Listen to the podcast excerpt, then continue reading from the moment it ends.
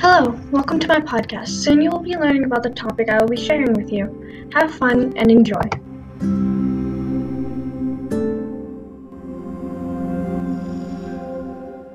Today I will be talking about taking care of your pets. When you think of the word pet, you probably think of cats, dogs, and hamsters.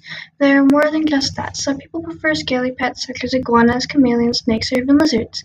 Others prefer bunnies or birds. But whatever type of pet person you are, these animals all need to be taken care of. Personally, I have a cat, two dogs, and a hamster. I got our first dog, Luna, for my sister's 10th birthday. We got my second dog, Corky, shortly after. We got our cat, Domino, from our neighbor because my sister begged my mom to let us keep him. To take care of your pet, no matter what it is, it needs to have a source of food and water. For different types of animals, the food may be seeds, fruit, dead crickets, or normal cat and dog food, but just make sure they can reach it. Sometimes your dog may not like their food. I give my dogs a mix of dry and wet food because it helps them eat it.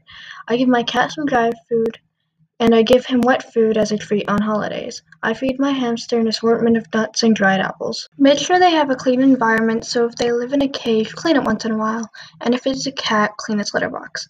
I clean my hamster's cage by disassembling it, then I put all the dirty bedding into a trash bag and replace it with clean bedding.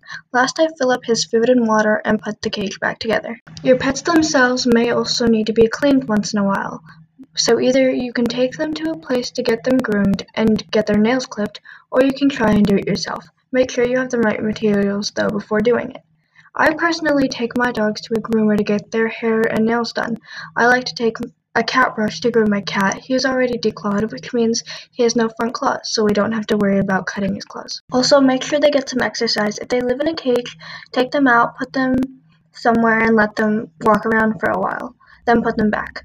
Take a dog for a walk or a run. Maybe take it to a park so it can chase a ball around. If your cat seems uninterested in playing, show it a laser or a cat toy to chase around. I take my hamster and I put him in his hamster ball to run around in. I like to take my dogs to a park so they can get some fresh air.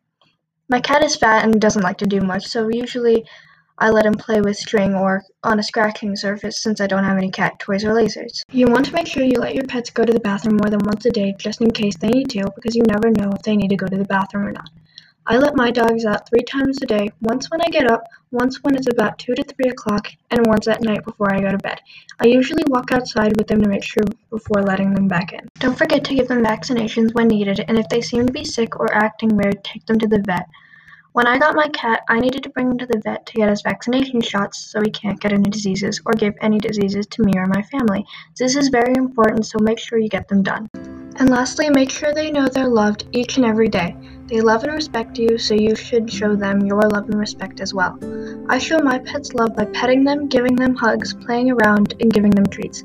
And at the end of the day, just relaxing. That is all for this podcast. Thank you for listening.